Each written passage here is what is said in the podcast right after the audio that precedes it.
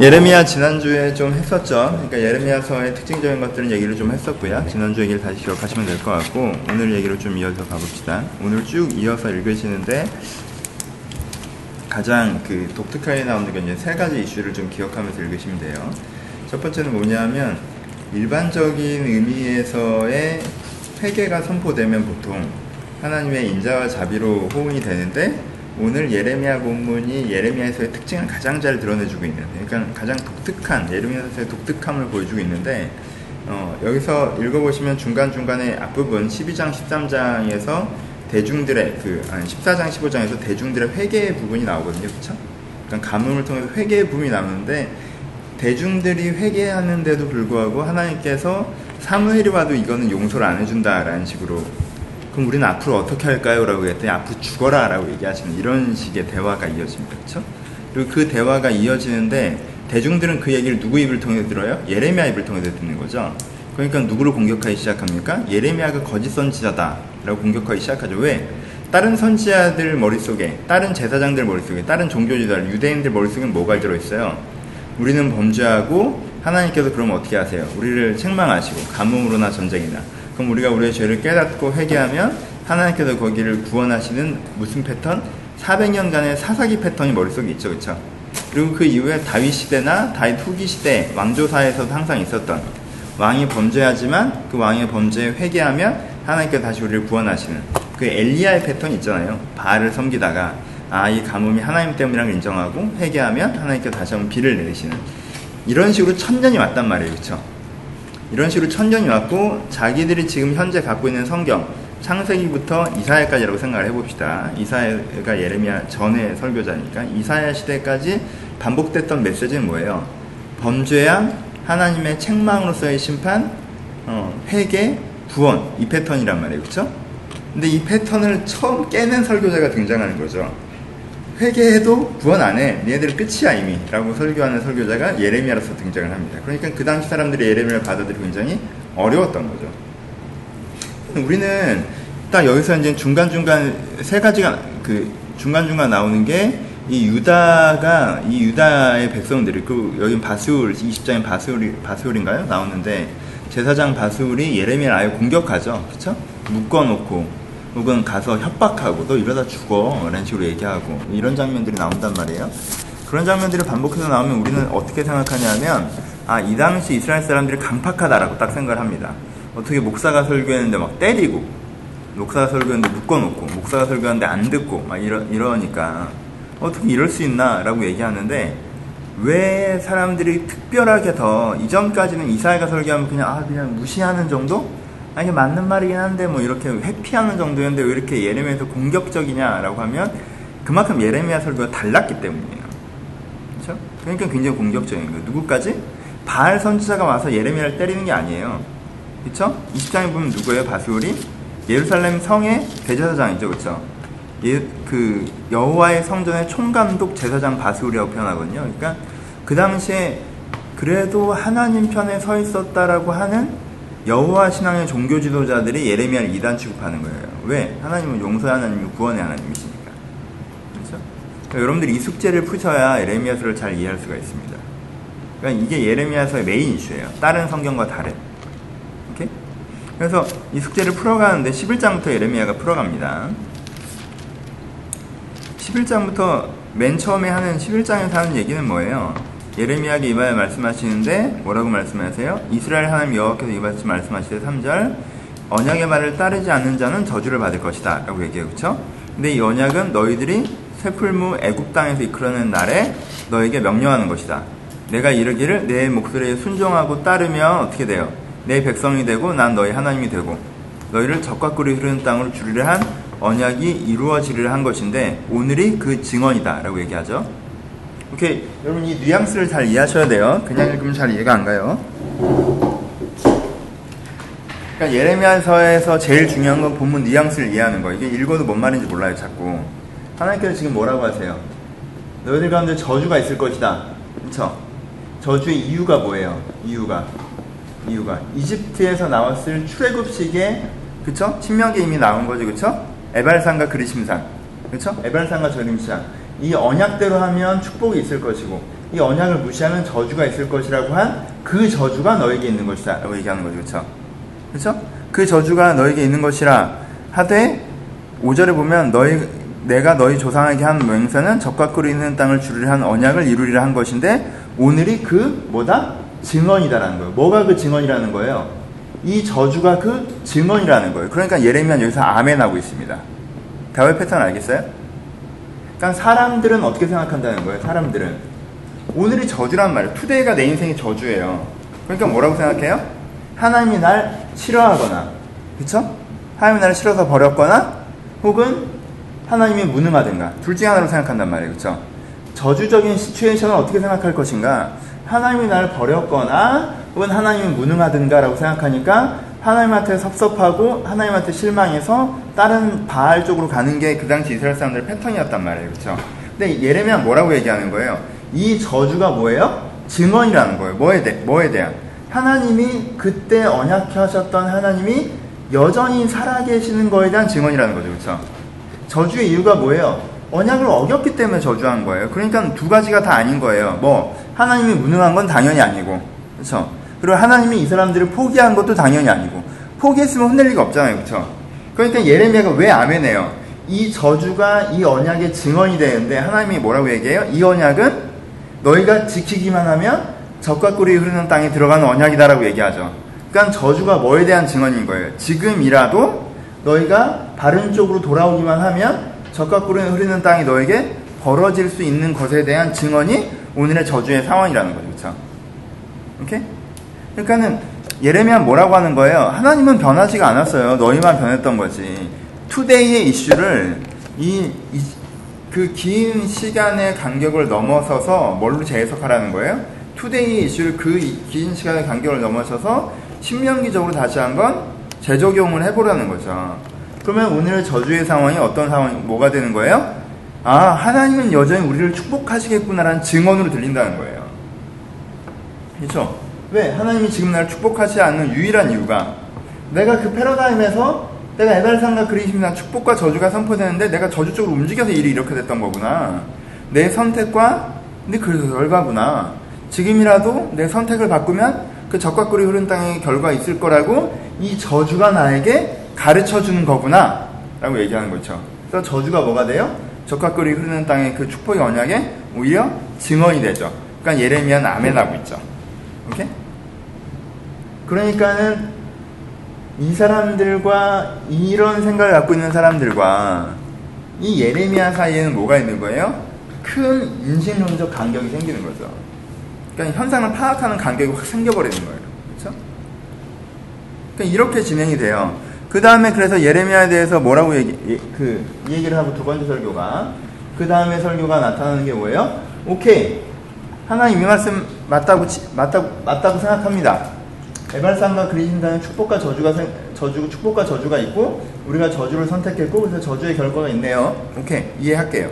그럼 우리가 그러면 우리가 이제부터 축복을 선택하면 축복의 결과가 있겠어요. 오케이 이해가 돼요.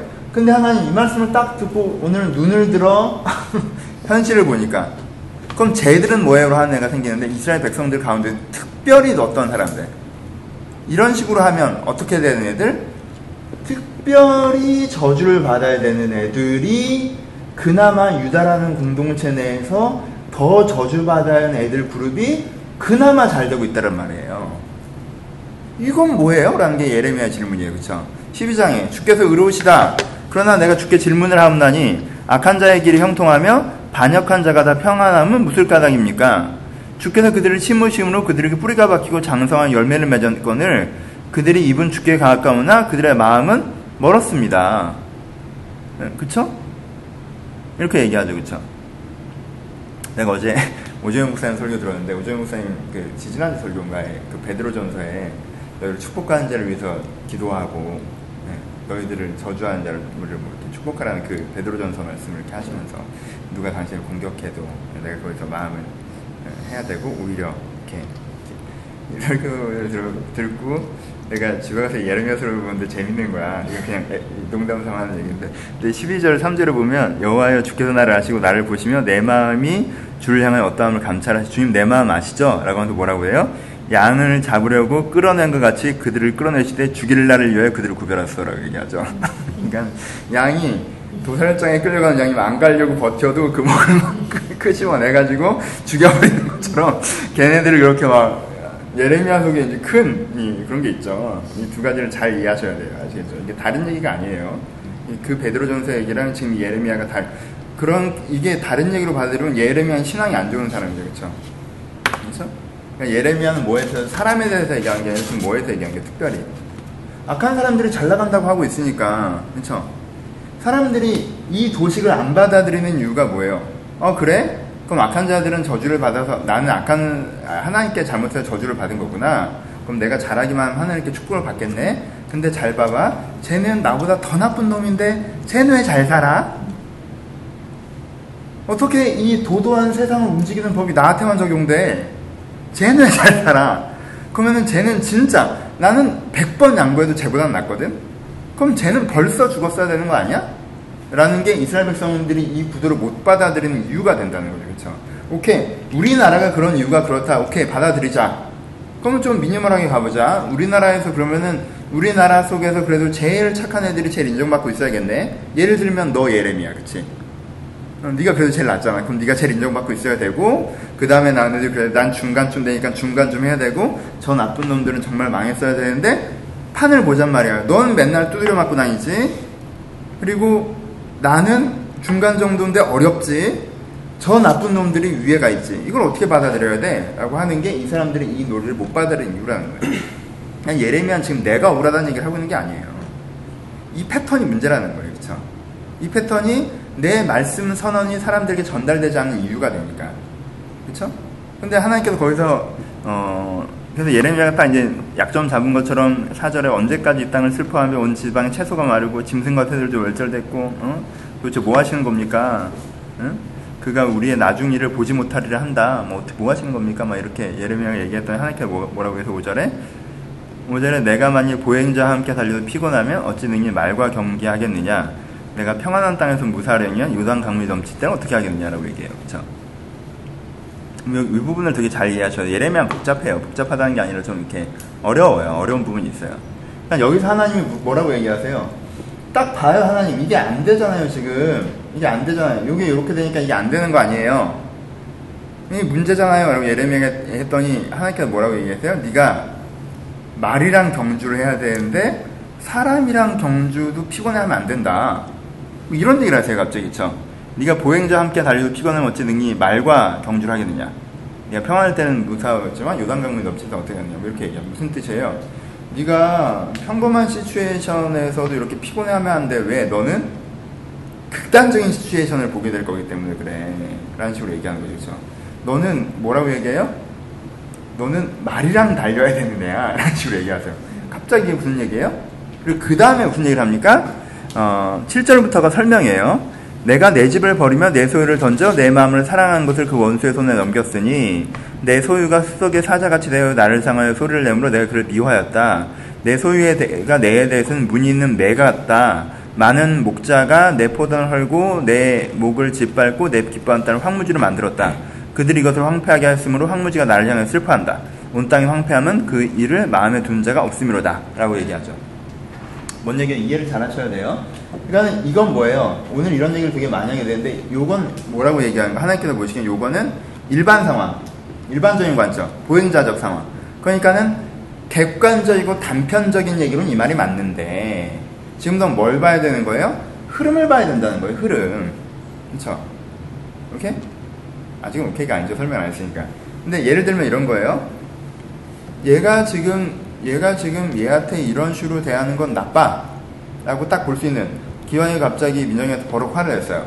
그러니까는 아 얘가 지금 얘한테 남자친구 여자친구한테 저런 식으로 대하면 안 되지. 저건 나쁜 거야. 하고 딱 단면을 달라져 보면 그럴 수 있어요. 근데 이게 흐름으로 보면 얘가 그 전에 한 100일 동안 진짜 그렇지 않아요? 100일 동안 매일 얘를 쫀 거야. 그래서 얘가 참다 참다 참다 참다 했어요. 그럼 이 장면을 보는 건 어떻게 해야 돼요? 규정이 좀 달라져야 되는 부분들이 있겠죠, 그렇죠? 오케이? 오케이? 포인트를 알겠죠? 그러니까는 하나님께서는 뭐라고 얘기하시는 거예요? 지금 딱 이렇게 끊어서 볼 문제가 아니라 흐름이란 게 있다는 거예요. 흐름이란 게. 흐름이란 게 어떤 상황이에요? 하나님께서 처음에 어떻게 하셨어요? 처음에. 내 소유를 어떻게 했어요? 내 마음에 사랑하는 것을 원수의 손에 넘겼어요. 이게 언제부터 반복된 일이었냐면요. 솔로몬 때 이후부터 반복된 일이었죠. 하나님께서 어떻게 하셨어요? 이들을 책망하셨죠. 그렇죠? 문제가 생기면 딱 책망했어요. 그렇죠? 문제가 생기면 책망 했더니 얘네들이 어떤 식으로 나와요? 책망을 딱 받으면 하나님의 책망을 받으면 아, 내 우리가 잘못한 하니까 나를 책망하시는구나 라고 딱 이 시츄에이션을 받아들이는 게 아니라 어떤 식으로 나왔어요? 내 소유가 나에 대해서 매가 되었다고 표현해요. 원수의 손에 넘겼더니 내 소유가 8절에 숲속의 사자같이 되어서 나를 향하여 그 소리를 내밀어. 어떻게 된 거예요? 책망했던 얘네들이 어떤 식으로 반응해요? 하나님에 대해서 사자가 되고 하나님에 대해서 매가 돼요. 하나님이랑 싸우자고 달려든단 말이에요. 그렇죠? 하나님이랑 싸우자고 달려들어서 싸우자고 달려드니까 어떻게 했어요? 이중성이 생긴 거예요. 얘네들은 하나님과 싸우자고 달려들어서 내 땅이 황폐했다. 내 소유와 내 백성, 내 사랑하는 자와 내 땅을 나누는데 땅은 뭐예요? 하나님께서 원래 만들려고 했던 이스라엘 나라. 그쵸? 원래 이렇게 해야 되는데 책망받으면 하나님 그렇군요 라고 이렇게 갔어야 되는데 책망받으면 으아 하나님이랑 죽자고 달려들고 하나님이랑 원수 맺는 마음으로 하나님께 섭섭하다 그러고 이러니까 어떻게 되는 거예요? 얘네들이 이 나라를 이루어 가려고 해야 되는데 이루어 갈 생각 전혀 없이 하나님이랑 싸우자고 달려드니까 땅은 하나님의 플랜은 황무해지는 거죠. 도무지가 되지가 않는 거죠. 그쵸? 그쵸? 그게 지금은 딱 투데이죠. 하나님께 얘기하시기에. 그러니까 지금 나는 단지 얘네들을 심판하는 정도로 더 이상 반응하지 않을 거야 라고 얘기하시는 거예요. 얘네들을 심판하는 걸로 해봤지 왕들도 딴 나라에 끌려가기도 해보고 나라에 환란을 닥쳐서 지도층도 한번 몰아내보고 그달래 같은 애가 튀어나와서 완전 난장판이 돼보고 지도층들 다 암살당하고 다 해봤어요. 근데 그래봐야 얘네들은 무슨 마음만 가져요? 갑자기 앞뒤 안 따지고 딱, 어, 우리 하나님 나라인데 왜 이 모양이야? 하나님 힘없네? 이런 식으로 한단 말이에요. 그러니까 하나님께서, 그러니까 하나님이 원래 계획은 오히려 더 delay 되고, 더 delay 되고, 더 delay 돼요. 하나님께서 무슨 생각을 하세요? 그러니까 난 이런 식으로는 더 이상 못하겠어. 그러니까 이게 보행자와 달리기 하는 거죠. 보행자 달리기 하는 건 뭐예요? 잘못하면 딱 벌져서 얘네들을 회개하고 돌아오는 게 보행자가 달리기 하는 거예요. 그래서 나 이제부터는 말과 달릴 거야. 무슨 뜻이에요? 그래서 나는 니네들을 어떻게 할 거예요? 그 밑에 뭐라고 하세요? 내가 14절에 내가 내 소유를 내 백성을 뽑아버리고 유다를 그 가운데서 뽑아버려서 뽑아낸 다음에 일을 하겠다고 표현해요. 그래서 난 이제부터 어떻게 할 거냐면 예레미야한테 뭐라고 하냐면 니네들을 다 없애버릴 거야 라고 얘기하시죠. 난 완전히 초토화시킬 거야. 지금 이 지도층 좀 치는 정도가 아니야. 왜? 위로부터 아래까지 통으로 다 문제니까 나는 지금 초토화시키기 바로 전이야.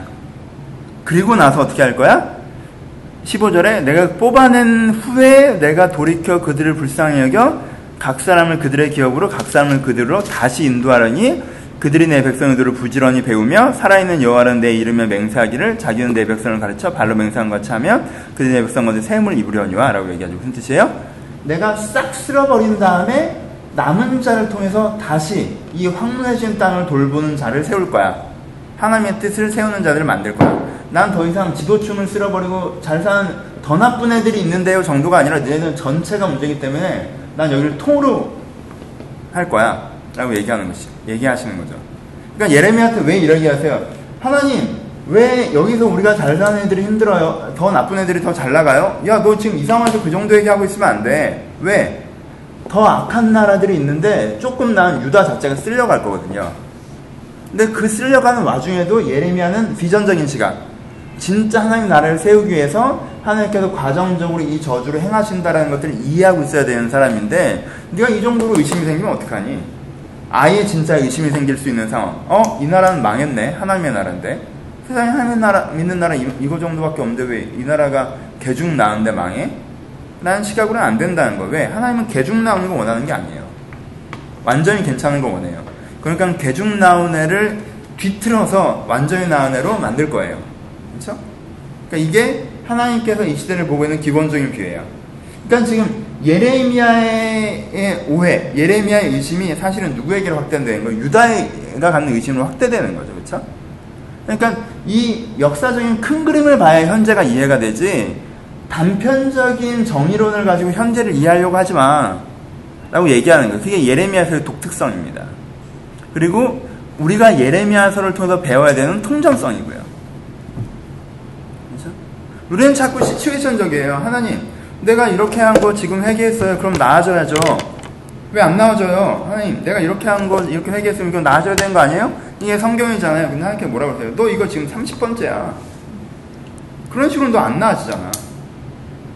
그런 식으로 너 안 나아지잖아. 네가 잘못하고 어려워지면 회개하고 다시 돌아오고 이거 지금 몇 번째 하는 거야? 나 이제 너, 네 수에 더 이상 놀아나지 않아.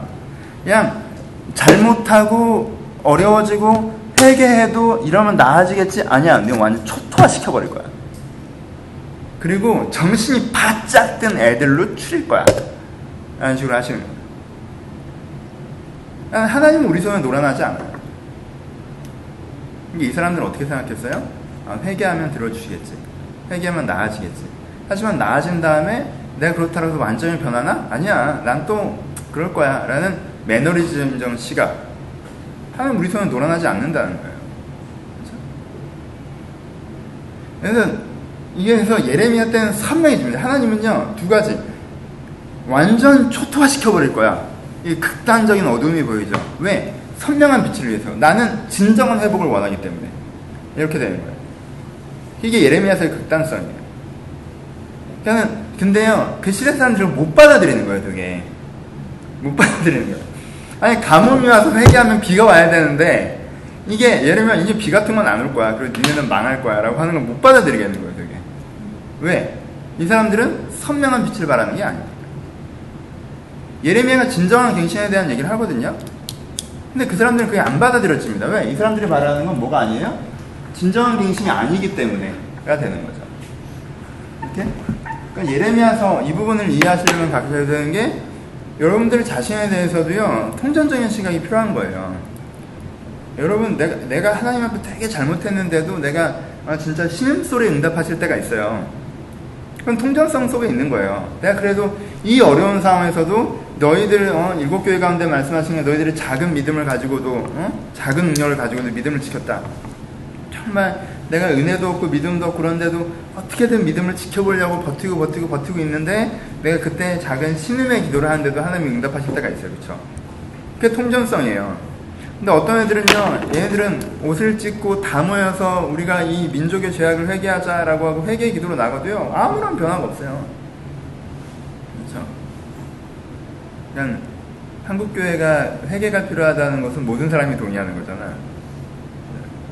되게 아이러니하게 5년 전에 지금 한국교회 대회가 다 시 일어설 수 있는 방법은 회개, 회개 기도밖에 없습니다. 총회적인 회개 기도. 그래서 30일 전부터 각 교회가 회개 기도하고 다 함께 모여서 체육관에서 회개 기도하고 그래서 기도의 부흥, 회개의 부흥으로 이렇게 우리가 다시 회복돼야 됩니다라고 3년 전에 우리 총회 차원에서 이 기도의 회복 운동을 가장 이렇게 주도하셨던 분이 정삼지 목사님이세요. 제자교회. 안 되는 거잖아요. 그러니까 이게 뭐가. 그럼 패러다임을 갖고 와서 될 일이 아닌 거예요. 어떤 면에서는. 패러다임의 한계가 온 거예요. 아, 우리 교회가, 우리가 문제가, 한국 교회가 문제가 있네? 우리가 회개하면 주님께 우리를 용서하시고 들어주겠지? 어떤 면에서 이 패러다임의 한계가 온 거예요. 이런 식으로는 더 안 되는 거야. 뭔가, 뭔가 좀 더 극단적으로 가는 거예요. 그러니까 뭔가 좀 더 극단적으로 가면서 교단적인 위기가 오고, 교계적인 위기가 오고, 한국교회 전체가 어떤 붕괴의 소리가 들리고, 그러니까 아, 우리가 그냥 함께 체육관에 모여서 한번 회개하는 걸로 되는 상황이 아닌 거예요, 이미. 이미 흐름이 많이 그 시점을 넘어간 거죠. 근데 그걸 못 받아들이는 거예요. 그 시점을 넘어갔다는 걸 못 받아들여요. 그게 이 사람들의 문제예요. 그래서 이제 예레미야가 껍질을 깨고 1번, 2번에 대해서는 그러니까 13장, 14, 12장, 13장 설교가 이해가 돼야 14, 15부터 20장까지 이어지는 설교가 오해 없이 소화될 수가 있는 거예요. 왜? 12장, 13장 기본적으로 누구에게 하는 설교예요? 12장, 아니, 11장, 12장은 기본적으로 누구에게 하는 설교예요? 예레미야에게 헤어지는 설교예요. 그쵸? 예레미야가 깨닫는 거죠. 아, 이게 지금 신명기적부터 있었던 이 주권적인 계시적 상황이구나. 그리고 그 계시적인 기준이 이 시대의 특수성 가운데 이렇게 적용되고 있는 거구나. 그러니까 이해가 되는 거죠. 그쵸? 그리고 그 이해를 가지고 설교하는 겁니다. 그쵸? 설교하는 요원은 13절에는, 13절에는 뭐라고 설교하십니까? 13절은 그래서 좀 쉽죠? 예레미야가 예레미야한테 신기한 거 되게 많이 시키세요. 이렇게 어떤 구름 나타나 예레미야가 초라한 이유가 여기 있죠. 뭐 구름 뭐 엘리야는 주로 이제는 좀 그런 걸 이용하시잖아요. 까마귀로 날라와서 먹이시고 뭐 하늘에 불 떨어지고 이러는데 예레미야는 허리띠를 갖다가 저기다 이제 묻어놔요. 그다음에 그거 썩으면 이걸, 이걸 썩은 걸 갖고 이제 설교를 하는 거예요. 자기가 가서 이렇게 썩히고 그걸 이렇게 하는데 그러니까 이게 하나님이 이렇게 엘리야에게 보이셨던 방식에 비해서 사람들에게 하나님께서 이렇게 보이시는 방식으로 잘 안 느껴지죠. 이게 목사로서 되게 피곤한 건데 일단 하나님 예레미야를 그런 방식으로 쓰셨어요. 허리띠를 썩은 허리띠를 들고 와서 예레미야가 이거 들고 설교하는 거예요. 그냥 뭐 하는 거예요? 하나 너희들은 썩은 허리띠다 해서 두 가지를 얘기해서 하나는 뭘 얘기하세요? 너희들의 교만은 내가 꺾을 것이다라는 거였죠.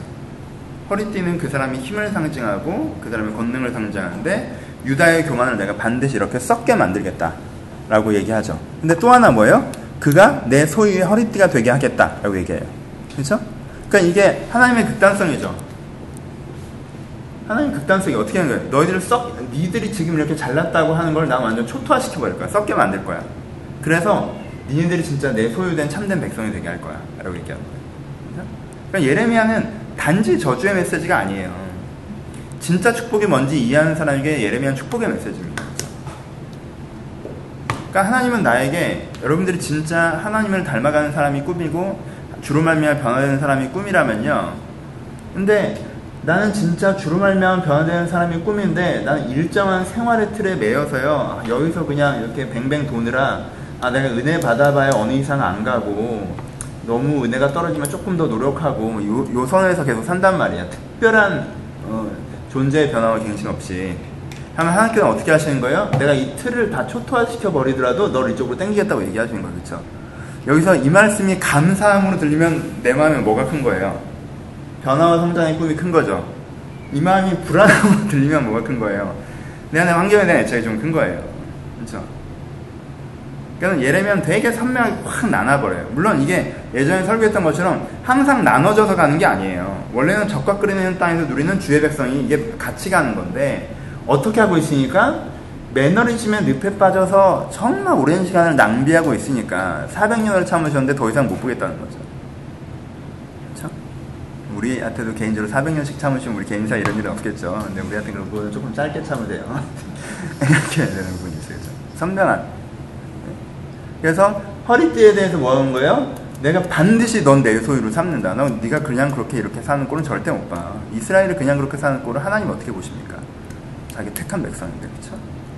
그래서 네가 갖고 있는 것들 다 무너뜨리는 한이 있어도 난 널 그렇게 할 거야 라고 얘기하시죠.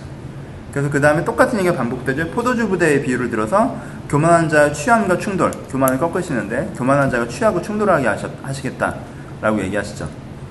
교만한 자가 취하고 충돌하게 하겠다. 그 사람들이 뭐예요? 우리는 제사장도 있고, 우리는 지도자도 있고, 우리는 장로도 있고, 그렇죠? 어려울 때 상담할 장로들이 있고, 유대인들이 얼마나 멘토 시스템이 잘 되어 있습니까? 찾아가면 이렇게 랍비들이 설명을 해주잖아요. 이거 어떻게 살아야 되고, 장로들이죠, 그렇죠? 제사장들, 아, 영적인 권위자들, 지금도 솔로몬의 그 성전에서 예배를 드리고, 레위의 그 양식대로 예배를 드리고 있는 어, 제사장들이 있고, 그렇죠? 지도자들이 있죠, 그렇죠?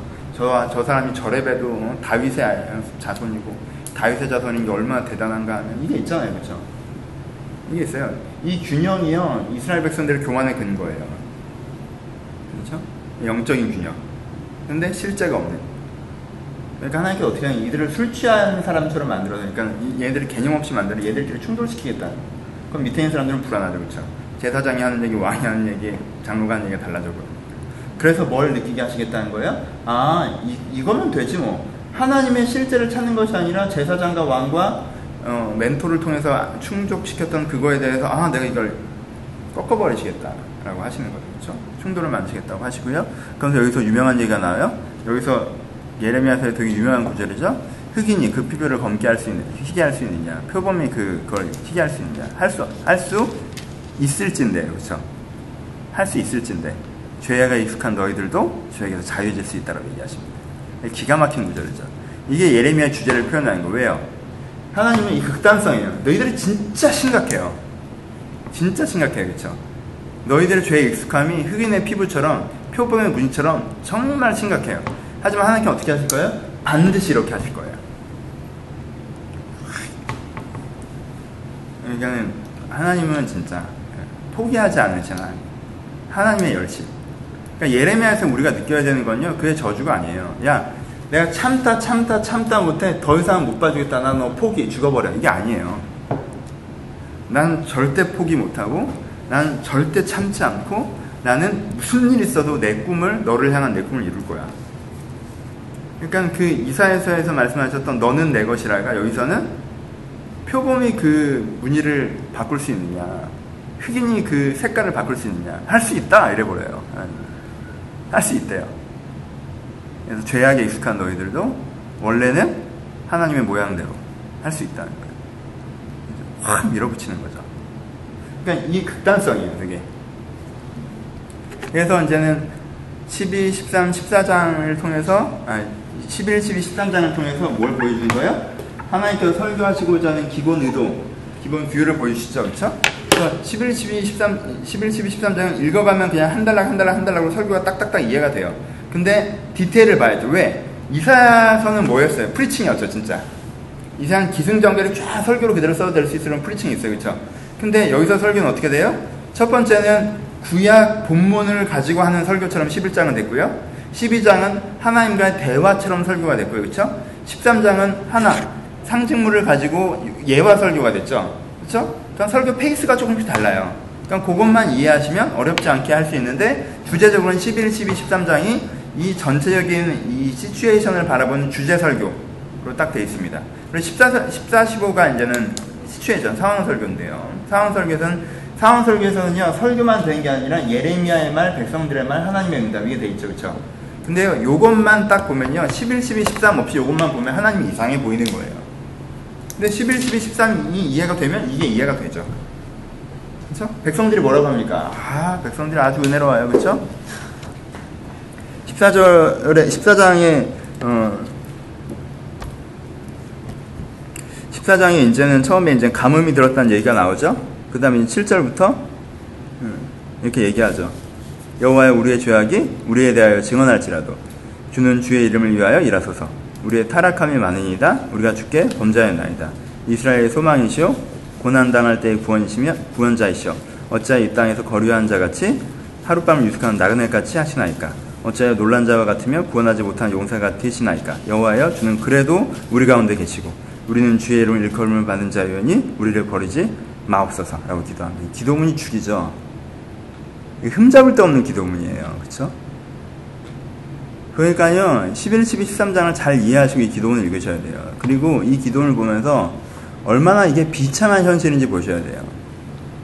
이 사람들 기도문이 흠잡을 데 없어요. 우리의 죄악이 우리를 위하여 증언할지라도 주는 우리의 주의 이름을 위하여 이럽시다. 우리의 타락함이 많고 우리가 주께 범죄했습니다. 하지만 여호와는 우리의 소망이십니다. 하나님은 구원자십니다. 잠깐 왔다 가는 자처럼 우리를 대하시겠습니까? 우리와 함께 머물러 주시고 주의 이름으로 일컬음을 받은 우리를 마소서라고 기도합니다. 근데 하나님께 뭐라고 응답하세요? 여호와께서 이 백성에 대하여 이같이 말씀하시되 어, 그들의 어그러진 길을 사랑하며 그들의 발을 멈추지 아니하므로 여호와께서 그들을 받지 아니하시고 이제 그들의 죄를 기억하시고 그들의 죄를 벌하시리라 라고 하시죠. 우리의 죄를 기억하지 마소서 했는데 난 네 죄를 기억한다라고 합니다. 그럼 잘 기억하세요. 현대 기독교의 패러다임에도 이런 실수들이 있다는 거예요. 우리는 자꾸 도구만 안에서 그냥 교리적인 걸 스탠다드화해서 그냥 아무 때나 갖다 붙여버려요. 그냥 하나님은 네 죄악을 멀리 던지셨다. 하나님은 네 죄를 기억지 않으신다. 한널 이미 용서하셨다. 지금 얘들이 그래요. 우리 죄를 기억하지 마소서 하는데 하나님 뭐라 그래요? 난 네 죄를 하나도 안 잊어버렸다 그래요. 그러니까 인격적인 관계, 역사적인 관계에서요, 굉장히 교리적인 이슈를 접근하는 게 위험합니다. 하나님은 이미 우리 죄를 다 사셨잖아요. 그러니까 여러분들이 이미 죄에서 자유를 얻었잖아요. 지금도 여러분들 회개만 하면 주님께 여러분들 용서하시잖아요. 그러니까 죄에서 자, 죄책감을 잃어놓고 죄의 자유를 선포하고 하나님께 이미 우리 가운데 오셨을, 오셨고 회복하셨고 여러분들 인생의 당면한 문제 해결하실 것이고 안 그런다니까요? 왜요? 이 사람들한테 뭐가 없어요? 뭐라고 말씀하세요? 그들이 어그러진 길을 사랑하며 그들의 발을 멈추지 아니함으로라고 현재형이에요. 그렇죠? 이들의 고백은 이렇게 하지만 이들의 뭐가 안 바뀌었어요? 방향성이 안 바뀌었어요. 여전히 뭐예요? 어그러진 길을 사랑하고요. 그, 그들의 발을 멈추지 않아. 인생 방향성이 안 바뀌었어요. 말만 저러는 거예요. 그럼 하나님께는 속아요? 속지 않아요? 안 속아요.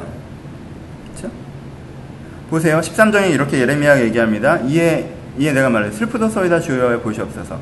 선지자들이 그들에게 이르기를 너희가 칼을 보지 아니하겠고 기근이 너에게 이르지 아니할 것이라 내가 이곳에서 너희에게 확실히 평강을 주려 하나이다. 여호와여 내가 이 길을 거짓 선지자 이르시되 선지자들이 내 이름을 거짓 여호와께서 내게 이르시되 선지자들이 내 이름을 거짓 예언을 하도다라고 얘기합니다. 봐, 봐요 지금 어쩌고 있는 거예요? 이 사람들이 방금 어떻게 기도했어요? 방금 이 아름다운 기도문을 기도했죠. 그랬더니 목사라는 사람들이 서서 뭐 하고 있어요? 목사라는 사람들이 여기서 뭐 하고 있어요? 선지자들이 이래 너희가 칼을 보지 않겠고 기근이 이르지 않을, 않을 것이고 내가 이곳에서 너에게 확실한 평가를 주리라 하나이다. 여기서 내가가 누구예요? 하나님이에요. 그쵸? 이 거짓 선지자들이 목사들이 하나님이 너희와 함께 하신다고 지금 말씀하셨습니다라고 얘기한 거예요. 둘이 쇼를 하는 거예요. 얘네들은 교리적으로 완성적인 회개 기도를 했고 그랬더니 목사는 이제는 하나님 너희와 함께 한다고 쇼를 한 거예요. 일단 얘네들은 오케이 모든 문제가 해결됐다 이러고 있는 거예요. 예레미야 보기엔 아무 문제도 해결되지 않았어요. 왜? 이들은 길을 바꾸지 않았으니까. 그렇죠? 그래서 하나님의 칼과 기근은 이들의 코앞에 이미 닥쳤으니까. 근데 거짓 선지자들이 애들을 속여버렸어요. 이 다음에 어떻게 되겠어요? 근데 칼이 와요, 안 와요? 오죠? 기근이 와요, 안 와요? 오죠? 그러니까 얘는 뭐, 누구를 실망해요? 얘가 잘못 가르쳤다고 생각 안 해요. 얘가 아니라고 생각을 하는 거지. 하나님이 아니라고 생각을 하는 거지. 저 목사가 가르침이 잘못된 가르침이라고 생각하는 것이 아니라, 아, 기독교라는 종교가 문제가 있구나라는 생각을 해버린단 말이에요. 그쵸? 그러니까 하나님은 지금 미치겠는 거예요, 되게. 얘네들이 문제가 딱 일어났어요. 그래서 하나님께 대충 해결했어요. 하나님께서 난 니들 회개 안 들어? 왜? 니들은 방향을 안 바꿨잖아. 라고 얘기하면 얘네들이 심각하게 문제인식을 하고, 아, 어떡하나. 이 진짜 방향을 바꿔야 되는데. 난 방향이 안 바뀌었구나. 그럼 우리가 진짜 죽겠구나. 이거 큰일이다. 어떻게 대응해야 되느냐. 이렇게 흐름이 이어져야 되는데, 이 거짓 선지자들, 거짓 목사들이 낼름 끼어들어가지고, 이젠 다 괜찮다라고 하는 거예요. 그러니까 하나님께서 내가 그들을 보내지도 않았는데 거짓 계시와 점술과 헛된 14절에 이렇게 표현되어 있어요. 그들이 거짓 계시와 점술과 헛된 것과 뭐 자기 마음의 거짓으로 너에게 예언하도다라고 얘기해요. 그래서 나는요. 저는 그래서 그런 말 잘 안 해요. 여러분들한테 무슨 얘기 할 때 하나님이 너한테 이러시는 것 같다 이런 얘기 잘 안 합니다. 저한테는 그걸 하죠. 아, 하나님이 나한테 이러시는 것 같다. 내가 기도하다가 내 개인적으로 신앙 고백을 하면서 그때 하나님께서 나한테 이런 마음을 주셔 이런 얘기를 해요. 근데 제가 여러분한테 그런 얘기 절대 안 합니다. 내 마음인지 하나님의 뜻인지 어떻게 확신하냐? 정말 막 압도적으로 주셔야 야 나는 기도해보면 이런 마음이 드는데 네가 한번 기도를 해봐라 이 정도 얘기하는 거예요. 근데 이 사람들은 어땠어요? 자기 마음에 드는 거. 자기 마음에 자기 마음에 환란이 끝냈으면 좋겠죠. 자기도 이 나라에 소속된 목사인데 응? 이 땅에 교회가 회복됐으면 좋겠고 이 나라가 건강해졌으면 좋겠고 근데 자기 마음에 생각한 걸 그냥 예언을 해버린다. 그러니까 뭐예요? 상황이 더 심각해져요. 그날 기분은 좋았겠지만 그래서 어떻게 된다고 하셨어요? 지금 15장 16절을 보면 그래서 처절한 처절한 결과가 나올 거라고 얘기하셨어요. 그렇죠? 다시 반복됩니다. 19절에 주께서 유다를 예레미야가 이렇게 설교하고 선언하니까 다시 회개하죠. 유다를 싫어 버리십니까? 주의 심령이 시온을 싫어하십니까? 우리를 치시고 치료하지 않으시겠습니까? 19절에 우리가 평강을 바라 평강을 바라고 좋은 것이었고 치료받기를 기다려 두려워만 보나이다. 여호와여 우리 악과 우리 조상의 죄악을 인정하나이다. 우리가 주께 범죄했습니다. 회개하죠? 주의 이름을 위하여 우리를 미워하지 마소서. 아, 이 교리적으로 완벽해요. 회개하고 주의 이름을 위하여. 그렇죠? 우리와 세우신 언약을 기억하시고 패하지 마소서. 언약을 붙잡는 게 이거 교리적으로 완벽해요. 이방인 가운데 능히 비를, 비를 내릴 자 누구 있습니까? 하늘에 소나기를 내릴 자 누구 있습니까? 우리 하나님 그, 그래 하신 자는 주가 아니. 그러므로 우리가 주께 악마한 것은 주께서 이 모든 것을 만드셨습니다. 얘기해요. 이 기도문의 완벽한 실수는 뭐예요? 이 사람들은요. 예레미야 이 얘기를 듣고도 어디에 시선이 딱 처박혀 있어요? 비가 오느냐 안 오느냐에 처박혀 있습니다. 아 진짜 회개 아, 그 얘기를 해도요. 아 그럼 우리가 정말 회복돼야 되는 길이 뭐냐? 우리의 방향성 뭐가 잘못됐느냐? 진정한 이스라엘이 무엇이냐? 이게 아니에요. 여전히 관심은 어디 있어요? 그러니까 비가 오느냐 안 오느냐. 근데 예레미야 얘기를 들으면 비가 안 올 것 같잖아요. 그러니까 어떻게 해요? 회개를 다시 한번 진정성 있게 해보는 거죠. 더 회개를 해보자. 어떻게? 비가 올 수 있게. 더 간절한 회개. 그래, 합니다. 근데 거기에 뭐는 없어요? 방향성의 변화는 없어요. 그냥 좀 더 진지하게 해보는 거예요. 조금 더, 조금 더 이렇게. 그냥 조금 더. 그러니까 예레미야가 뭐라고 얘기해요? 예레미야가 여호와께서 얘기하시되 모세와 사무엘이 내 앞에 있다 할지라도 내 마음은 이 백성을 향할 수 없다. 그들을 내 앞에 쫓아내버리라 이렇게 얘기합니다. 그러니까 이 뜻을 알겠죠? 앞부분을 모르면 되게 이상한 얘기예요. 근데 하나님 입장에서는 진짜 미치는 얘기입니다. 이게. 하나님 왜 쫓아내보려고 하는지 알겠죠? 지금 진정한 문제가 있어서 심각하게 문제인식을 해야 되는데 그냥 그냥 회개 회개하고 맞고 옛날에 병장식 때나 이런 집 많이 했는데 성찬식 때 하면은 회개 안 하고 이렇게 하면 죄를 먹고 마심이라고 막 그러거든요. 성찬식 때 회개하고 이거 안, 안 먹으면 이걸 마시는 게 죄가 된다 이렇게 돼가지고 성찬식 전에 겁나 막 회개했고 중고등학교 대학 때도 막 성찬식 내가 무슨 죄를 졌나 다 회개하고 막 회개하고 먹고 근데 그 회개에 뭐가 없어요 방향을 바꾸자는 게 있어요? 없어요 지금 내가 여기서 회개하면서 말을 하고 먹어야 내가 괜찮아 이런 식의 논리예요 그렇죠? 그러니까 하나님 입장에서는 뭐 하는 거예요? 기가 막힌 거죠 그럼 또 앞에 목사는 그럼 괜찮다고 해주네? 그러니까 이딴 식으로는요 모세가 사무엘에 와서 해도 안 된다는 거예요. 이걸 깨야 되는 거죠. 그러니까 그 다음에 반응이 어떻게 가요? 그 다음에 하나님께서 이들 가운데 계속 이제 15절에 그래서 어떻게 너희들 가운데 하나님께서 이렇게 저주하실지에 대해서 딱 얘기를 하니까 어, 다시 이제는 멸망으로 걸어가라라고 예레미야가 딱 선포하니까 그 다음에 어떻게 돼요? 그 다음에 이 백성들이요 얼굴 딱 바꾸고 예레미야를 저주합니다. 거기서 심각한 문제인식으로 가는 게 아니라 예레미야가 잘못됐다 딱 이래버려요. 그래서 어, 예레미야를 저주하니까 예레미야가 이제 마음이 슬프죠, 그렇죠?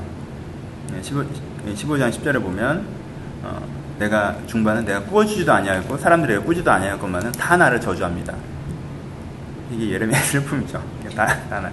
이게 딱 이렇게 권위적으로 딱 얘기하면 여기서 아, 이 목사가 가짜고 이 목사가 진짜구나 하고 진정한 회개로 돌아오고 방향을 바꾸겠습니다 하고 요래야지 예레미야가 목회를 할 만한데 이렇게 너무 몰아붙이니까 아, 이쯤이면 잘 될 거라고 얘기를 해줘야 되는데 끝까지 뭐라고 하니까 예레미야를 저주해버렸다. 그렇죠? 그래서 여호와께서 이르시되 내가 진실로 너를 강 그러니까 하나님께서 예레미야에게 뭐라고 대답하세요? 내가 진실로 너를 어떻게 하겠다? 강하게 하겠다. 너를 복을 받게 하겠다. 그래서 환란과 재장에서 내 원수로 재앙과 환란 때에 너에게 강구하게 하겠다라고 하면서 예레미야를 격려하십니다. 그렇죠? 예레미야가 또 징징거리죠. 16절에 보면 만군의 여호와여 내가 주의 말씀을 얻어먹었사오니 주의 말씀은 내 기쁨과 내 마음 즐거움이었사오나 내가 기뻐하는 자의 모임 가운데 앉지 아니하며 즐거워하지도 아니하고 주의 손을 붙들려 홀로 앉았으니 이에 주께서 분노로 내게 채우십니다. 나의 고통이 계속하여 상처가 중하여 낫지 않으면 어찌 됩니까? 얘기하겠죠. 예레미야가 어떻다는 건 다시 힘듦을 고백하죠. 왜요? 이제는 이 시점에서 이 시점에서 예레미야는 완벽하게 고립되는 거예요. 그렇죠? 방금 전에 그 도전적인 이중적인 설교를 통해서 완벽한 저주를 선포하는 설교를 통해서 어, 예레미야는 사람들이 이제 다 떠나요. 예레미야를 외면합니다. 그래서 내가 어떻게 돼요? 어, 하나님 말씀을 들었을 때는 기쁨이 있었죠. 왜? 예레미야 이 말씀을 왜 기쁨 있게 들어요? 저주가 왜 기쁨이었어요? 아까 얘기했죠. 저주가 축복의 증거이기 때문에. 하나님의 말씀은 진정한 이스라엘을 세우시리라는 결단에 그렇죠? 표범도 그 피부를 바꾸겠다는 그 결단의 말씀을 예레미야 기쁨으로 들었어요. 근데 자기만 기쁨으로 들었고요. 아무도 기쁨으로 듣지 않아요. 왜? 진정 회복에 대한 소리는 들리지 않습니다. 뭐만 들려요? 당장 상황이 안 좋아질 거라는 얘기만 들리죠. 그래서 예레미야는 혼란 남아서 어떻게 돼요? 홀로 앉아 있으니 주께서 분노로 내게 채우셨습니다. 그래서 하면 막 화나고 분노 자 기가 막히잖아요. 하나님께 분명히 회복도 얘기하셨는데 그건 안 들고 상황만 바라보고 더 멸망의 길로 달려니까 얼마나 예레미야가 속이 뒤집어지겠어 설교자로서 분노로 내게 채우셔서 이 분노가 회, 회복이 안 되고 슬프고 하, 힘들고 막 목회자로서 얼마나 힘드니까 사람들 날 저주하고 내 설교는 안 먹히고 이게 이제 영적인 분노와 개인적인 분노가 같이 있고 하나님께 하나님께서 뭐라고 그러세요? 항상 해주시는 얘기 하시죠. 내가 너를 녹선벽 같이 만들어주겠다라고 얘기하죠. 정말 이렇게 이런 입장에서 참 그렇죠? 맨날 하시는 얘기 사람들이 너를 치나 이기지 못하리라는 테마도 있죠. 너를 단단하게 만들어줘서 사람들은 널 계속 두들겨 팰 텐데 너는 끄떡없는 사람으로 만들어주겠다 라고 얘기하시는 그 응답을 받고 예레미야가 다시 강력해지죠. 난 옛날에 무슨 생각으로 예레미야를 제일 좋아했지? 내가 제일 모델링 같은 목회자가 예레미야인데 그때 슬펐나 봐. 지금 생각해보면 정말 예레미야가 대단한 목회자죠, 그렇죠? 엘리야보다 난 훨씬 대단하죠. 이렇게 부름받아서 사역하는 사람이 별로 없어요, 성경에 사실. 누구나 전성기에 있었는데 하나님께서는요 계속 이 사람 한 사람을 단단하게 만드시는 은혜를 주셨습니다. 예레미야 그 은혜로 견뎌나가는 예레미야처럼 쓰임 받을까 걱정 안 된다. 그렇죠? 그 다음에 이제 넘어간 게 16장부터 나타나는 거죠. 그 다음 설교입니다. 그 다음 설교에서 이제 여기서는 무슨 이슈였어요? 가뭄에 대한 이슈로 사람들이 찾아와서 선언한 거죠. 가뭄에 대한 이슈에서 사람들이 찾아와서 선언한 건데 16장부터는 안녕하세요. 시사 안녕. 어 예빈아 아 예빈아 났구나. 16장부터는 뭐가 나와요? 16장부터는 어, 하나님께서 주도적으로 예레미야를 시키셔서 예레미야가 선언하는 메시지를 나오기 시작하죠. 뭐에서 얘기합니까? 이 땅에서 아내를 맞이하지 말라, 자녀를 두지 말라, 잔치집에 가지 말라, 초상집에 가지 말라. 왜 초상집에 가지 마요? 초상집에 초상집 예, 지금 죽은 사람들은 그나마 복된 사람들이기 때문에 잔집에 가지 마요. 왜? 그 웃음소리가 다 끊어질 것이기 때문에 이렇게 되죠. 아들과 딸, 그러니까 자녀를 두지 말고 결혼할 필요도 없어요. 왜? 그 사람들이 다 죽을 거니까 이런 식으로 굉장히 극단적인 선언으로 나아가죠. 그렇죠? 그래서 이 모든 것들을 예레미야가 하나님께서 이렇게 이 모든 것들이 끊어질 것이라는 선언을 하고 그 다음에 하지만 엔딩으로 6장의 16장의 후반부에서 다시 무슨 얘기를 하세요? 포로 귀환 얘기를 하시죠. 이 끊어짐이 완벽한 끊어짐이 아니라 하나님께서 회복하시고자 하는 끊어짐이다라는 얘기를 다시 하십니다. 그리고 17장부터 보면요. 17장에서는 유다의 죄에 대해서 얘기하죠. 유다의 죄는 금강성 철필로 새겨져서 재단불에 새겨니까 그냥 아까 얘기했던 이런 식으로 흐지부지 넘어갈 일이 아니라는 거예요. 이건 선명하게 해결하고 넘어갈 일이지 그냥 네가 이- 이런 식으로 넘어갈 일이 아니라는 거예요. 선명하게 해결됐어요. 왜? 선명하게 새겨져 있어요. 그 죄가 뭐예요? 뒤에서 얘기하는 게 뭐예요? 17절 5절을 보면 무릇 사람을 믿으며 육신으로 그 힘을 삼은 것이 힘을 삼고 마음이 여호와께서 떠난 사람이 떠난 것이 그들의 죄라고 얘기하죠. 유다의 심각한 문제는 딱 하나예요. 아까 얘기했던 방향을 바꾸지 않는 거. 어떤 방향을 바꾸지 않는 거예요? 사람을 믿었어요. 그리고 하나님을 의지하지 않았고. 그렇죠? 그거 자기 스스로 힘을 삼고. 한 패턴이 그들의 문제였고 그래서 여호와를 의지하는 자는 실제로 보면 여호와를 의지하는 자 는 어떻게 복을 받는다. 물가에 심기운 나무 얘기를 또 하시죠. 그래서 시편에 나왔던 이미지죠. 그래서 만물보다 심히 부패한 것은 사람의 마음이지만 하나님께서는 그 심장을 감찰하셔서 그 행실대로 보응하신다라고 얘기하시는 분이 나옵니다. 야, 네가 그걸 가지고 내가 강의를 못 받을 거야. 거 가지고 어떻게 저기서 좀 갖고 와. 네 맞아. 근데 이거 보고 얘기하고 있는데 이거 이렇게 가져가. 난 몰라 이게 나 이거 다 이거 한국법 내가 다 외우지 못해. 그렇죠? 그리고 이제 그러면서 17장에 얘기하는 건 안식을 얘기를 다시 한번 하죠. 그래서 이 사람들에게 아- 이 사람들이 예, 예레미야가 얘기한 게 뭐예요? 예루살렘 성이 있고요. 성문에 이제 왔다 갔다 하면서 안식일날도 여전히 장사하는 사람들 앞에 서서 얘기를 하는 거죠. 이 성의 정체성은 뭐예요? 하나님이 주인 되는 성이죠, 그렇죠? 그러니까 안식일을 쉬어야 돼, 안 쉬어야 돼요? 쉬어야 되죠. 요즘이랑 좀 다른 거예요. 훨씬 더 훨씬 더 깊은 고백이 담기는 거예요, 그렇죠? 근데 이 사람들은 그런 고백 할 생각이 있어요, 없어요? 없어요. 없어요. 왜? 오늘 이렇게 하루 장사 더 하면 하루 더 벌리는데 왜 이걸 쉬겠어요, 그렇죠? 이런 생각을 갖고 있는 사람들이에요. 그러면서 아까 말은 뭐라고 하고 있어요? 우리 죄를 우리가 인정하나이다. 하나님 우리를 떠나시겠습니까? 우리와 함께 하소서 비를 내리소서 말은 이러고 하고 있는 거예요, 그렇죠? 그러니까 예레미야가 뭘 지적해요? 삶을 지적하죠. 니네들 생활의 기준과 가치가 바뀌지 않았는데 뭐가 될 거라고 생각하느냐? 다시 하나님이 너희들의 기준으로 세워져야 회복된다라고 얘기하는 거겠죠. 이렇게? 그러니까 상상으로 표현하면 이 사람들한테 기회가 있어요, 없어요? 쫄딱 망하지 않을 기회가 있어요. 그러니까 진짜 회개로 나오면요 회복이 되는 겁니다. 왜요? 요시아는 그렇게 했잖아요. 문하세의 죄 때문에요. 문하세와 함께 나라를 망하게 하시려고 하셨어요. 하지만 요시아 때문에 딜레를 시키신 거예요. 40년이나. 그러니까 기회가 있었어요. 근데 기회를 이딴 식의 대충의 회개로 했기 때문에 못 살리는 거죠. 이렇게? 그래서 아까 얘기했던 14장 15장이 예레미야서를 이해하는데 굉장히 중요합니다. 이제 그래서 토기장의 집과 옹기의 선포를 하면서 뭐라고 하세요? 토기장의 집에서 뭐라고 해요? 하나님께서는 아까 얘기했던 두 가지 극단성이죠? 하나님께서는 깨트릴 수 있다. 하나님께서는 현재 이스라엘을 깨트려서 하나님께서 진짜 원하는 걸 만드실 수 있다라는 거예요. 그쵸? 이중성이에요. 그러니까 저주만 있는 거, 옹기장에 비유해서 하나님께서 자기의 그릇을 깰 수도 있지. 어? 하나님께서 옹기장에 딱 보면 보고, 아, 이건 잘못 만들었는데 깨고, 다시 만들고, 깨고, 다시 만들고 하잖아요. 그게 무슨 뜻이에요? 거기서는 깨트린다에만 집중하면 안 돼요. 그래서 하나님께서 유다를 깨트리실 수 있어요. 깨트리실 거예요. 왜? 진짜 제대된 유다를 만들기 위해서. 그쵸? 그러니까 옹기장의 메시지에서 극단적인 이중성이 들어가는 거예요. 깨지고 만들고. 왜요? 하나님은 적당하게 가는 분이 아니에요. 적당하게 가는 분이 아니라는 거예요. 그냥 그냥 잘 먹고 잘 사는 나라를 만들려고 했던 게 아니란 말이에요. 그래서 그래서 그 다음에 얘기하시는 것도 옹기의 선포. 또 깨죠. 예레미야 그 앞에 가서 예레미야는 이런 식의 설교를 많이 했어요. 뭐 이렇게 허리띠 들고 가고 이렇게 이거 깨고 결혼 안 하고 이런 설교. 그래서 이걸 깨면서 하나님은 이걸 완전히 깨트리시기로 결정을 하셨다. 그래서 이것들을 심각하게 인식해야 된다고 얘기하죠. 그래서 옹기장의 설교가 딱 끝나니까 누가 나타나요? 제사 제사장 바술이 나타나서 예레미야를 끌고 가서 그다음 묶어버리죠. 때리고 다음날 풀어주고 완전 완전 간지 안 나요. 음, 원래 그 모세를 대항했던 자들은 땅에 갈려서 먹었잖아요. 엘리야를 잡으러 왔던 자들은 하늘에서 불이 내려와서 이렇게. 근데 예레미야는 딱 묶여 있은 다음에 니, 네가 지금 죽는 것도 아니에요. 네가 바벨론으로 끌려갈 것이다라고 얘기해요. 그렇죠? 물론 바벨이 끌려가면서 깨달았겠죠. 하지만 그날은 진짜 뭐가 간지가 안 나죠. 네, 직접적으로 예레미야 슬픔이에요. 세 가지를 보셔야 돼요. 이제 쭉 흐르는 말씀을 전체로 정리해 봅시다. 그러니까 예레미야서에서 가장 중요한 건 뭐라고 했어요? 극단성이라고 했어요. 그렇죠? 하나님께서는요. 유다라는 나라가 대충 명맥을 유지하는 거에 관심이 크게 없으세요. 하나님께서는 뭐에 관심이 있으세요? 유다가 진정한 유다가 되는 거에 관심이 있으세요. 그렇죠? 하나님께는 진정한 유다가 관심이 있으시기 때문에 이 형태적인 틀은 깨실 마음도 있으세요. 그렇죠? 하나님은요, 이 형태견들이 다 깨져서 400년의 다유당조가 작살이 난 다음에 남아있는 자가 돌아와서 진정한 공동체를 만드는 게 하나님한테는 훨씬 더 값 있는 거라는 거죠. 그러니까 하나님께는 어떻게 하세요?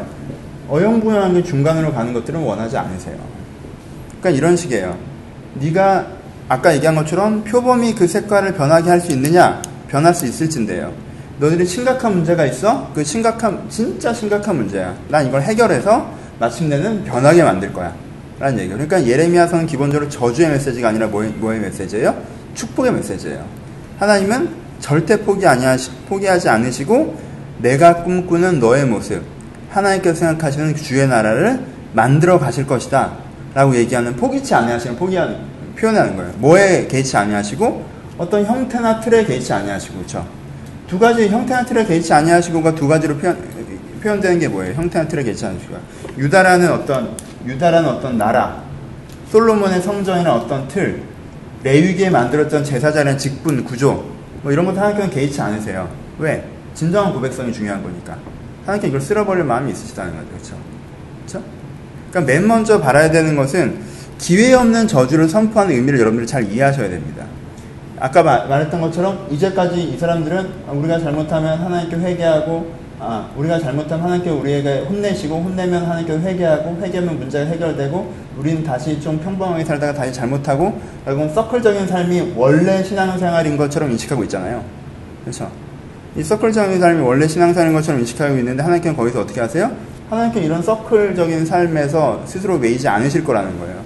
이 서클을 깨시고 진정한 이스라엘 만드실 거라는 거예요. 그게 뭐예요? 기회 없는 저주를 선포하는 의미입니다. 예레미야서 예레미야는 회개하고 돌아오면 용서해 준다라는 포맷이 없어요. 없어져 없어지는 것처럼 보입니다. 그렇죠?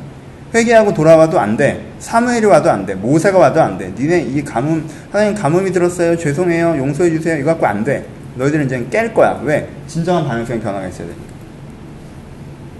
그러니까 여러분들 여기서 첫 번째 적용해야 되는 건 뭐예요? 아, 아 근데 어, 그런데 이스라엘 백성은 방금 봤던 것처럼 어떻게 행동했어요? 가뭄이 드니까 하나님 잘못했어요. 하나님 우리와 함께 계시잖아요. 우리의 죄를 용서하신다고 하셨잖아요. 우리가 내 다시 한번 기회를 주세요. 라고 기도하면서 실제 자기 생활의 이해관계적 기준은 바꾸지 않고 그렇죠?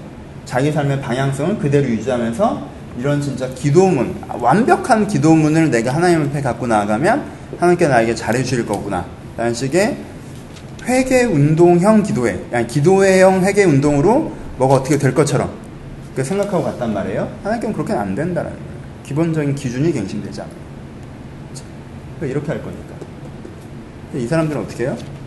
이렇게 이렇게 하다가 이렇게 안 되는 안 되는 거죠. 그러니까 예레미야서를 내가 제가 옛날에 좋아했던 이유가 음, 한국 교회가 이래요.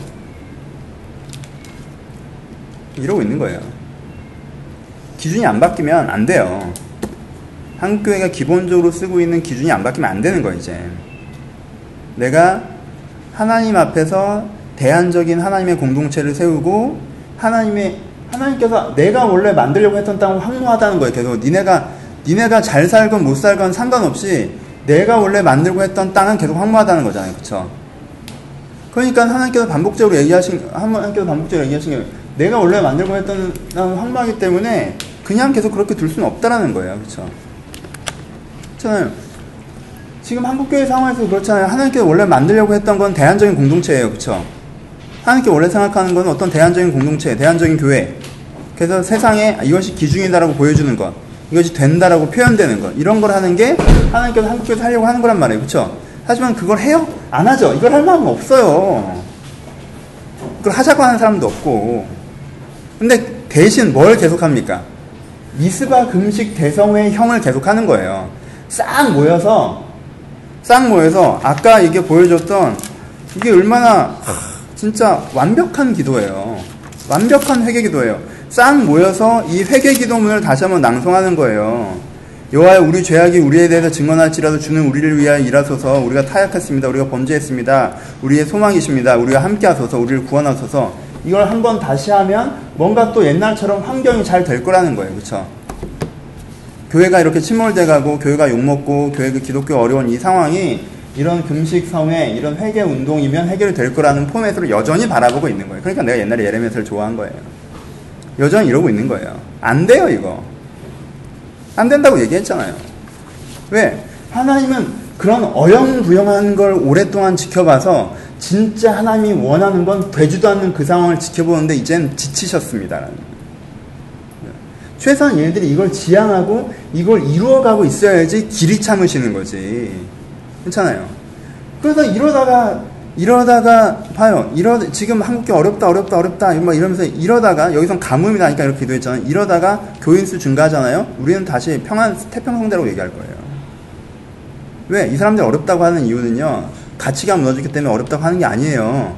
교인 수가 주니까 어렵다고 하는 거예요. 그러니까 만약에 교인 수가 늘잖아요. 그럼 이 사람들은 다시 아무 일 없다고 얘기할 사람들이라는 거예요. 가뭄이 왔으니까 어렵다라고 하는 거예요. 그러니까 비가 내리잖아요? 그럼 다시 아무 일 없다고 할 사람들이 지금 이 회개하는 사람들이. 그러니까 하나님께서는 그딴 식이면 사무엘이 와도 난 안 듣는다는 거예요. 난 너희를 깨버리겠다고 얘기하는 거예요. 진짜 비참할 정도로 너희들을 박살내겠다고 얘기하는 거예요. 왜 이 얘기를 면전에 대놓고 합니까? 진짜 회개를 하라는 거죠. 그렇죠? 방향을 바꾸라는 거죠. 그렇게 얘기한 다음에 예레미야가 진짜 끝낼 거야 라고 얘기해서 예레미야 집에 가면 돼요. 근데 예레미야 그러고 예루살렘 성전 성문에 가서 뭐 하는 거예요? 이게 문제라는 거예요, 이게. 저 회개 운동을 저렇게 한다고 모여서 기도를 니네들 했지만 지금도 안식일에 네 장사하고 네 잘 먹고 잘 살겠다고 하나님을 인정함 없이 하나님의 기준 없이 지금 이러고 있잖아. 삶이 현장으로 확 들어가서 이게 문제야. 이걸 고쳐야 되는 거야 라고 얘기를 하는 거예요. 그게 중심의 회개라고 하는 거예요. 내가 감정적으로 더 깊은, 더 눈물 나는 회개가 중심의 회개가 아니에요. 내 기준을 바꾸는 게 중심의 회개지. 그러니까 진짜 회개는 주일이 아니라 한 목요일 정도에 하는 거예요. 목요일 정도에. 이렇게? 기준을 바꾸는 회개. 하지만 하나님께서는 이렇게 하신다고 하시는 거죠.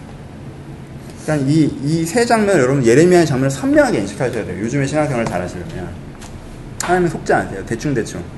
응? 하나님 제가 잘못했습니다. 저를 용서하시죠. 예수의 피가 다 사해서 얼마나 다행인지 제가 감정적으로 안 그랬지만 제 죄를 들어서 저 멀리로 바다로 던진 걸 제가 말씀을 빙자하여 믿습니다라고 하더니 하나님은 속지 않으십니다. 그렇게 안 되는 거예요. 그 앞에서 목사님이 아, 여러분은 제가 다 해주셨습니다. 이게 거짓말이에요. 속지 마세요. 이 사람들이 그거에 속았어요. 그래서 제일 나쁜 사람이 목사라고 얘기하는 거예요. 왜? 그 사람들은 형식적인 회개를 했을 때 목사가 앞에서 이젠 하나님께서 너, 여러분들 함께 하실 것입니다. 라고 얘기했어요. 심지어는 내가 너희와 함께 하리라. 이렇게 했어요. 이 거짓 선지자가. 그랬잖아요. 내가 이곳에서 너희에게 확실한 평강을 주리라. 그래서 내가를, 자기가 이 목사가 내가 하나님이 가 직접 말씀하시는 것처럼 따옴표부터 했단 말이야. 그래서 다 죽은 거예요. 그러니까 똑바로 하나를 생각해야 돼요. 중심, 패부를 감찰하신다고 했잖아요. 그럼 난 지금 뭔 기준을 쓰냐, 지금? 내가 쓰는 기준이 하나님 기준이냐, 내 기준이냐? 내가 하나님의 기준을 쓰고 싶은데, 이게 잘 안 돼서, 아, 어떻게 하면 내가 주의 뜻을 따라 행하고, 주의 기준을 알고, 주의 뜻대로 살까 하는데, 이게 잘 안 돼서 실패하고 넘어지고 좌절하고 하지만 조금 더 알아고 조금 더 알아고 정말 0.1.1% 상승하는데 1년 걸리고 하나님 보시기에 답답하시겠다 하면은 하나님께 뭐라고 하세요? 나는 너를 길이 참으시는 주다라고 얘기하세요. 난 너를 책망하지 않는다라고 얘기하시고 난 너에게 평가자가 아니라 동반자라고 얘기해요. 이 사람한테는 그렇게 얘기하는 거죠. 그렇죠? 근데 이거에 관심 없이 난 그냥 이 정도로 딱 사는 게 좋은데 하나님께서 자꾸 이틀을 깨려고 하시면 하나님께서는 이틀을 깨려고 하시는 이유가 우리가 내 진정한 의를 바라보게 하기 위해서 이틀을 깨려고 하시잖아요. 그러니까 내가 여기서 이, 이 진정한 의를 바라보겠다고 말을 하면 이, 이틀을 깨지는 걸 그만하시잖아. 신앙생활 너무 오래 하다 보니까 이 패러다임을 알아버린 거지. 그러니까 이틀을 깨려고 하실 때는 이렇게 방향을 하겠다라고 회개 기도를 하면 이틀을 안 깨셔. 라는 식의 생각을 가지고 접근하는 사람들한테는 절대 안 속으신다. 그러니까 내가 이러면 돼요. 회개. 내가 어떤 중심의 방향성이 있는지 보고 방향성을 추구하고 있는지 보고 그것들이 내가 이루어져 가고 있는지 보는 것이 있으면 하나님은 그 사람들과 함께 하신다고 하셨습니다. 그래서 꼭 다시 한번 읽어보세요. 왜냐면- 왜냐하면 이 그 오래 묵은 신자들의 변질적인 교리화를 지적하는 책은 예레미야밖에 없거든요. 예레미야서가 이걸 되게 신랄하게 딱 지적을 해요. 왜냐면 여기서는요 바알 신을 섬기는 사람들에서 많이 얘기 안 해요. 예레미야서는요 신앙을 신앙이 있다라고 얘기하는 기독교 종교 지도자들에서 계속 얘기하거든요, 그렇죠? 대제사장들, 이 당시의 목사들, 이들이 어떻게 가르쳤는지, 왜 그들의 가르침이 문제인지. 그러니까 물론 이 당시에 바알 신앙이 있었어요. 그게 더 문제였어요. 하지만 이렇게 되는데 큰 역할을 했던 이 사람들의 세속화에 결정적인 기도했던 잘못된 지도자들에 대한 얘기를 하는데 그러니까 한국교회 지도자를 욕하라는 게 아니라 거의 지도자 저도 포함되니까 저도 욕하시면 안 되고 그걸 욕하라는 게 아니라 내 자신 가운데 이들의 패턴이 없는지 돌아보시면 필요합니다. 그러니까 오늘 했던 부분이 어떤 면에서 예레미야의 키예요. 뒤에 새 언약 얘기 나오고 뭐 더 은혜로운 얘기가 나와요. 하지만은 내가 키라고 얘기하는 부분은 독특성에 대한 부분이거든요. 그러니까 요 장면은 예레미야에서만 만나볼 수 있는 장면이에요. 그러니까 여기가 잘 이해가 되셔야 아 예레미야가 이런 책이구나. 뭐가 여러분의 쪽에 잘 받아들여질 수가 있어요. 진짜? 제가 되게 좋아하는 부분인데 감사하고요. 자, 자 기도하고 마치겠습니다. 하나님 아버지 감사합니다. 저희 안에 어, 이 말씀이 살아 숨쉬는 말씀으로 들을 수 있는 기회를 주신 것들을 감사를 드립니다. 아버지 저희가 다시 집에 돌아가서 이 말씀을 읽을 때 예레미야가 전했던 그 어미함이 우리 가운데 들려지게 하시고 강팍했던 이들처럼 자기 교리에 빠지고 자기 의에 빠져서 이 정도면 괜찮은 신앙으로 스스로 방어했던 이들처럼 하나님 말씀을 흘려듣지 않게 하시고 내 패부를 감찰하시는 그 말씀을 들어서 너희가 너희 이 검은 자가 휘어질 수 있느냐 흑인이 백인처럼 될 수 있느냐 될 수 있을진데 너희 죄도 깨끗해질 수 있다는 말씀이 그 말씀처럼 나는 원래 이런 사람인 것처럼 익숙한 우리의 성품에 우리의 생활에 우리의 내면의 어떤 죄악들과 부족함들이 다시 한번 새로워지는 그런 일을 지향하고 경험할 수 있도록 주님께서 이 말씀을 통해서 축복하여 주옵소서. 오늘 주일입니다. 주님을 바라보고 가는 이 한 날 주님께서 우리 가운데 함께 하시길 소원하오며 살아계신 예수님의 이름으로 기도합니다. 아멘. 수고하셨습니다.